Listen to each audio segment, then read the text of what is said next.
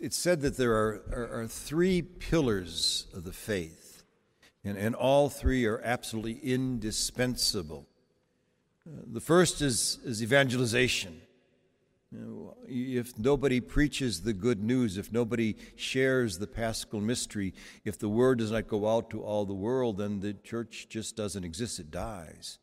And of course, the modern day prophet of evangelization was, was John Paul II, St. John Paul II, who, who just began traveling literally all over the world, spreading the good news. His youth conferences are, are, are legion and, and, and, and, and legendary. Uh, matter of fact, many of our young priests refer to themselves as John Paul II priest because of his power of evangelization. The, the second leg of the triangle is, is worship, is prayer. And the modern day prophet of that is uh, Benedict XVI. Uh, Benedict was very much in, working on the integrity and, and the rightness of, of how we are to celebrate and how we are to pray, and to pray always from the lowliest Hail Mary and Our Father to the deepest contemplative prayer. The third leg, which is absolutely indispensable if we are to be the church, if we are to be the people that have faith, is care for the poor. And of course, I do not have to tell you who the modern day prophet of that is. Our, our, our present Holy Father, Pope Francis. Eh, it is said that as he was taking off the ermine and would not wear it when he went out into the balcony, he overheard the Cardinal of, of Brazil say, Francis, don't forget the poor. Don't forget the poor. And of course, we know not only has he not forgotten the poor, but they are the keystone in the hallmark of, of his papacy. He lands in the, in the great tradition of his, his namesake, Francis of Assisi, and Dorothy Day, and Mother Teresa, and Martin de Porres, and Peter Claver, and, and those whose focus was upon the poor. Today, our readings are asking us to do exactly the same thing. Focus on that third leg, that pillar of the faith, without which the faith doesn't exist. Because why? Because we do not get in from the top, we get in from the bottom. When Jesus says the first shall be last and the last shall be first, when Jesus says blessed are the poor, what he is saying, the way into the kingdom of God is not through power and earthly might, but through poverty and humility down from the bottom up. And so today we, we, we need to listen to these words, but the question for us is after we've heard them, will they sink in? Will, will, they, will they able to penetrate our own tendency of insulation and isolation?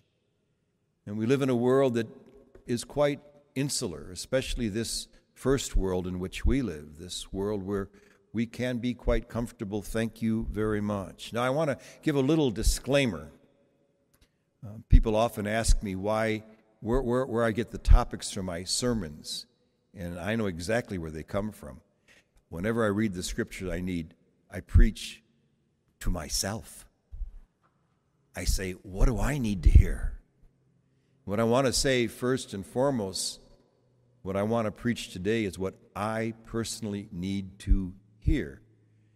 Uh, I, am a little embarrassed preaching about care for the poor to the Wheaton Franciscans because I know of no religious community who is, is, is more focused than you are upon the needs of the poor and the incredible work that you do with your, your ministry fund and the oh, and all the uh, low cost housing and AIDS ministry, all the things that you've done for those who have no one to advocate for them. But I am preaching to myself and to you at home who find ourselves sometimes hearing the words but not letting them sink in. Amos wants them to sink in. And so he doesn't doesn't mince any words. And as Sister Jane read to us this morning, he says this Woe to the complacent in Zion! lying on their beds of ivory, stretched comfortably in their couches, improvising music on the harp like David. First jazz musicians improvising. Yeah. They drink wine, not, not out of uh, glass, they drink wine out of bowls. They anoint themselves with oils, yet they are not made ill by the collapse. Well, it says Joseph, but the, it should be reading by the collapse of the poor. There's a consequence to that. There's, there's a consequence to isolation and insulation and comfort. Now, going first class cost a great deal. Why? Because indeed, if the last shall be first and the first shall be last, Amos says, you know, you're going to be the first one exiled. You're going to be the first ones cut off. And you did the cutting off. You built the wall. You let the outsiders out, and you kept yourself insulated inside. That's the echo that we hear today in in this cautionary tale that Jesus gives to the, to the Pharisees, those who are quite comfortable in his day, and of course to us as well. And we know the story well. It's, it's, it's, it's, it's the only parable of Jesus where he actually names one of the principals of the parable. And of course, the name that he names is, is Lazarus, the, the beggar. And Lazarus comes from the, the Jewish folk tale about Eleazar, who was a, um, a servant of Abraham and who would go from time to time and disguise himself in, in various forms to see if the people were keeping the law of, of Moses. And, and of course, the law of Moses tells us to, to love God, to love our neighbor, to take care of the needs of the widow and the orphan. And, and so Eleazar translates into Lazarus, which means God's going to help you. Strange name. And he's the only one with the name. When you're, when you're named, you're given a dignity. You are important. And the rich man has no name. Now, often we hear them called Dives, but Dives is simply Latin for a rich man. Uh, he's, he's, he's, he's, he's a nameless person. They're about to switch roles. The first is going to be last, the last is going to be first. And of course, the tale goes on, and it's, it's, it's taken from the Jewish folk tales. The tale goes on that the rich man dined sumptuously, and, and, and, he, uh, and the poor man was outside dying for the scraps that fell from his table. What's amazing, and I just found this out as I was getting ready for this homily, is that in, in the ancient days there, there, there were no napkins. So what they did was they had a, a, a, kind of a bread, a special bread, and while they were eating and putting their food in their mouth, they'd wipe their mouth with this bread, and they'd throw it under the table, and the dogs would come to eat it. That's where the dogs get the scraps from the table when in Jesus' story with the Syrophoenician woman. And Lazarus would long to eat the scraps from the table, but no one would lift a finger to help him or even see him. The rich man never saw Lazarus, never laid eyes on the man. And, and, and of course, then the story goes on, and, and, and, the, and the dogs who had ate, eaten the scraps came and licked his sores. That was the only consolation he, he had.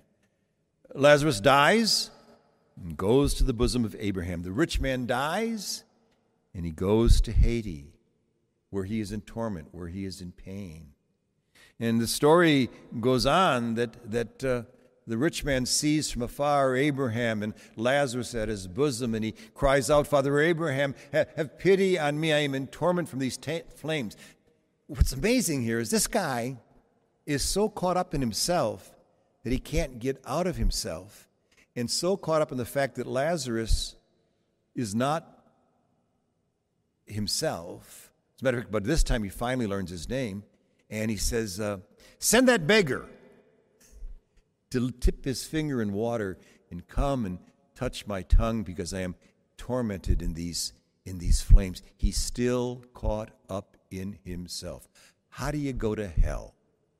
You're never sent there. We go there all by ourselves. And how do, and how do you do that? By isolating ourselves If our God is a relationship, then we are called to enter into relationship, the deepest relationship, especially with the relationships at the bottom. It is there that we are finally lifted up. And of course, Abraham says, I can't. There's a gulf between me and you. It's the gulf that you have created, it's the wall that you have built, and you are on the other side. I can't get you over. And, and, and, and he widens his horizon just a little bit. First, it's himself. It's my family too. How about my brothers and sisters? And Abraham says, They've got Moses. You've heard it. The difficulty is it never penetrated. And I think that's the problem with this gospel as well. Does it penetrate? How can it penetrate? Uh, this is the hard part. And the hard part is how does it penetrate into my heart? How does it penetrate into your heart? How does it begin to change us? You know, uh, I began my ministry working with the poor. Uh, I was a pastor in, in a little town called Hopkins Park, as many of you know, which was the rurest, poorest black community, all black community north largest north of the Mason-Dixon line where people had to literally choose between food and fuel. And even though I was among them, I knew that any moment I can get up and drive away. They had to stay. But they taught me at that point everything I needed to know. And you've heard me preach on this before. I think it's going to be carved in my tombstone because everything we need to know is caught in two phrases that the, the poorest of the poor, the wonderful people who were in my community taught me. Let go, let God. Don't you dare cling. Don't you dare cling to your title, to your comfort, to your intelligence, to your, to your money, to, to anything that you think you have.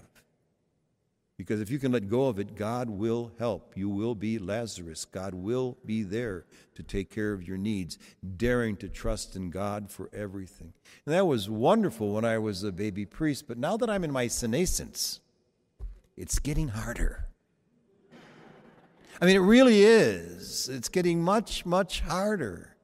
And, and I know intellectually that I am not going to outlive my resources. I think what the, one of the, the morals of this story is that, is that life, you, you don't have time to not let go. And you don't want to die with a pile of whatever it is that you're holding on to. Yeah, somebody once says, money's like manure. Yeah, yeah, yeah, yeah, you, you, you spread it around and you watch things grow. If you leave it in a pile, it just stinks. Yeah. It's yeah, yeah. See, I, I must confess, and this is this is my own confession. My life's pretty cushy. You know, I do not have a bed of ivory, but I got a mattress with a really nice pillow top on top of it. Huh? I, I don't live in a in a mansion, but I got all the house I will ever need, more house than I will ever need. And so, what needs to penetrate into my heart is, is how do I let go of what I may be holding on to? And most of all, because I think this is step one in my own and all of our own rehabilitation, is to see the poor around us. We don't see him. We don't see him. We we watch on the news what's going on in Somalia, where two thirds of the world is well, going to bed hungry, and there they are literally dying of starvation. Or the refugees who are trying to cross the Mediterranean to get to Europe and are, are drowning in the boats, or, or the, the, the, the, terrible things that are going on in Puerto Rico with the hurricanes, or, or, Pakistan, or Pakistan being drowned underwater. I mean, so many things. Do we look? do we look? And then can we look into the eyes of the poor at our door? Because even right here in DuPage County, homelessness is a great reality. And there are, there are those who do wonderful works of, of not only daring to look into their eyes, but actually relieving, giving, giving a wonderful portion of their time and their talent. And those are the PADS community or the, or the, uh, the resource center. the People's Resource Center. There's so many wonderful things going on. But the very first thing we need to do is look. Mitch Snyder, I don't know if you ever heard of him, but he was a, a, a, a lobbyist at one time for Barry Goldwater. And he was very wealthy, lost everything. I don't know if it was because of an addiction or what the problem was, but he ended up homeless. Matter of fact, they called him the king of the homeless. And they asked Snyder, well, what, what's, what's the deal here? What, what, what's most important for people to know about the homeless? And his response is, says, whether you give me something or not isn't important. But look at me. See me. The rich man never saw him. Rich man never saw Lazarus. We don't really see the poor. We are called to look into their eyes. And then whether we give something or not, that's a pretty difficult thing to decide. Uh, Father George Clements, uh, the black priest who, well, actually modeled for, he was one of my mentors, and he modeled for me the possibility of being able to adopt children. That's, I've, I've just followed in his footsteps. He also modeled for me how to take care of the poor among you, and especially within the African American communities, taught me a whole bunch. And one of the things he said, is, he, as a matter of fact, when I was in Kankakee, we helped start together a little group called One Church, One Addict. Every church in town was going to be responsible for at least one addict who really wanted to recover. And so he, he taught me that. And he, he told me, he said, you know, when somebody comes to your door and they want some money, he says, I'm not sure if you're supposed to give it to them. He says, what you are called to do is look them in the eye and take them out to dinner. Now, if you can do that. I do that, but nowhere near as much as I probably should be doing that. Sooner or later, all of us, especially those of you at home, are going to be getting on that metro train going into Chicago, and you know what's going to happen as soon as you get off. You're going to be going down across that river, and the first person you're going to see is someone begging. And the question is do you give it or not give it? Father Clement says his big fear was that whatever you gave them was going to go up their nose. Um, I don't know what to do. I really, and I can't tell anybody what to do. I do know that I go with a pocket full of bills in my hand, and I do whisper a prayer of, to whom should I be giving something? And then I try to, as many as I possibly can, and some that I, that I, I, I pass by. I, I, I don't know how to do that. But here's what I know I've got to see them, we've got to be in communion with them. And we've got to be willing to share whatever we have for them because we need them. I really believe that we need the poor more than the poor need us. You know, one of the great mandates of the, of the biblical tradition is the tradition of tithing. And the tithing says you give 10% of what you've got in time, in talent, and in treasure. And, and, and you do that because you need to do that. If we're going to inhale all the wonders and the riches of the world, and we indeed do, then we need to exhale. We need to give it away. Uh, Bishop Robert Barron tells the story of being with Cardinal George uh, at, a, at, a, at a big, huge banquet where the the rich, the very rich, probably the filthy rich, gave just scads of money to the cardinal for his charities of, of taking care of the poor. And the cardinal, in his address, thanked them. Thank you. I thank you because the poor need you to relieve their pain, their hunger, their poverty. He says, but you need the poor to keep you from going to hell.